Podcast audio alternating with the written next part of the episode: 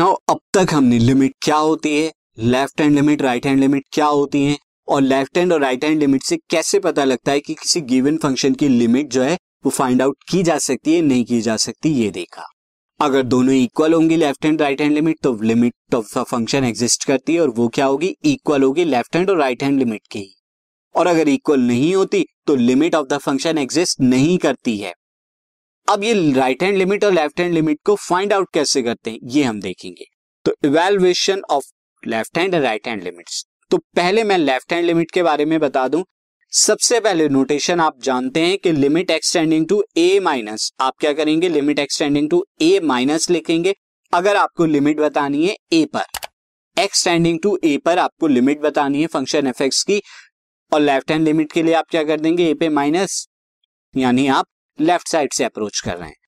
अब ये करने के बाद आप क्या करेंगे? फ़ंक्शन में एक्स की जगह ए माइनस एच पुट कर देंगे आप और उसके बाद रिप्लेस कराएँगे लिमिट एक्सटेंडिंग टू ए को, यानी ए माइनस को एच टेंडिंग टू ज़ीरो से।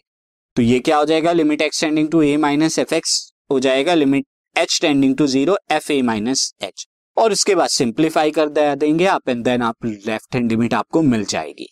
नाउ राइट हैंड लिमिट के लिए आप क्या करेंगे? राइट हैंड लिमिट के लिए जैसा आप लिखते हैं limit extending to a plus f x ये आप लिखेंगे। उसके बाद, वहाँ तो आपने ए माइनस एच पुट कर आया। यहाँ आप पुट कर आएँगे ए प्लस एच एक्स की जगह ए प्लस एच पुट कर देंगे। और उसके बाद limit extending to a plus को, यानी जो आपको यहाँ गिवन है, इसको रिप्लेस करा देंगे एच टेंडिंग टू ज़ीरो से। और फ़ंक्शन आपका यहाँ पे क्या हो जाएगा? फ़ंक्शन में एक्स की जगह ए प्लस एच और लिमिट आप देख रहे हैं कि यहाँ चेंज हो गई। उसके बाद यहाँ भी सिंप्लीफाई कराएँगे, आपको राइट हैंड लिमिट मिल जाएगी। मैं आपको फिर से बता देता हूँ। से अगर आपको यहाँ पे फ़ंक्शन दिया है f x is equal to यहाँ पे से एफ़ एक्स यहाँ पर आपको गिवन है। X plus three x plus three है।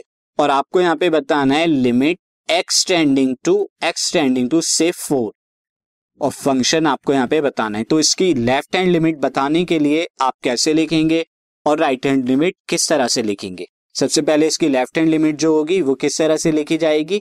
Limit extending to four minus f x ये इसकी लेफ़्ट हैंड लिमिट और राइट हैंड लिमिट को किस तरह से डिनोट करते हैं? Limit extending to four plus f x solve करने के लिए आप क्या करेंगे? यहाँ पर आप रिप्लेस कराएँगे एक्स को, यहाँ पर क्या रिप्लेस कराएँगे?